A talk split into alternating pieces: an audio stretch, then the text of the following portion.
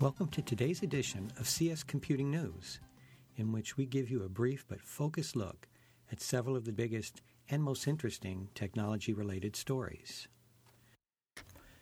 Our first story is Hackers conduct first Internet of Things attack. Smart TVs, wireless speakers, set top boxes, and a refrigerator were among the everyday objects used in the first reported cyber attack involving the Internet of Things, according to a California security firm. This incident is important because manufacturers are increasingly enabling their everyday products to connect to the Internet. In the attack, hackers penetrated home networks and accessed 100,000 connected home networking routers, multimedia centers, TVs, and at least one refrigerator, according to Proofpoint Incorporated. The company says the hackers sent malware to the devices and turned them into a botnet of email clients that sent 750,000 phishing and spam messages to companies and individuals between December 23, 2013 and January 6, 2014. The hackers targeted appliances that used an insecure default configuration or that used easy to find default passwords on public networks.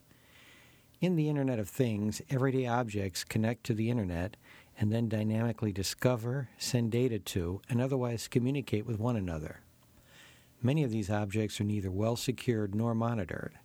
This, Proofpoint says, makes them likely attack targets.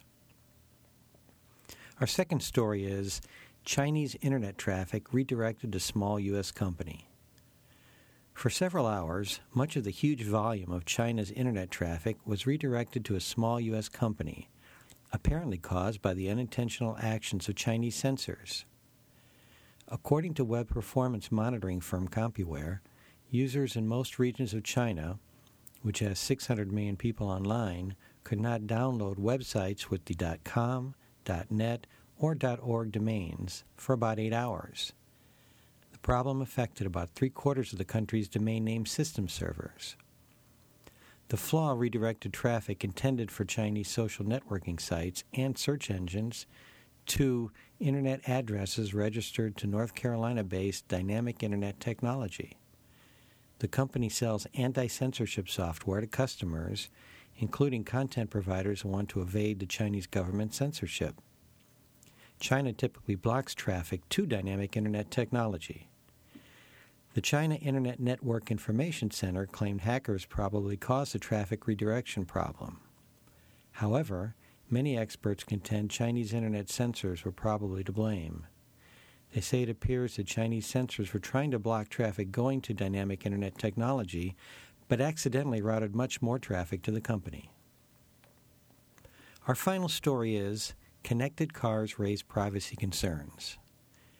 Cars are becoming more and more connected to the outside world and are increasingly gathering data about the way the vehicles are driven. They often have computers, browsers, cellular telephones, GPS devices, black box information collection systems, and more. Proponents say these features provide convenience to drivers and information that automakers can use to improve their vehicles.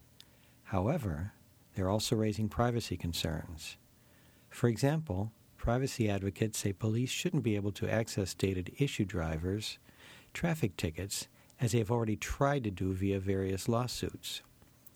They also say authorities shouldn't be able to gather information and determine where drivers live, or go to shop, visit friends, take children to school, or otherwise spend time. The U.S. General Accountability Office studied the matter and reported that the automakers, GPS device manufacturers and application developers had looked at don't follow all industry recommended privacy practices. It also said consumers often don't understand the privacy ramifications of using such services. Several U.S. senators have expressed concerns about such matters and say they plan to introduce legislation to address them. Thank you for listening, and check back for another edition of CS Computing News.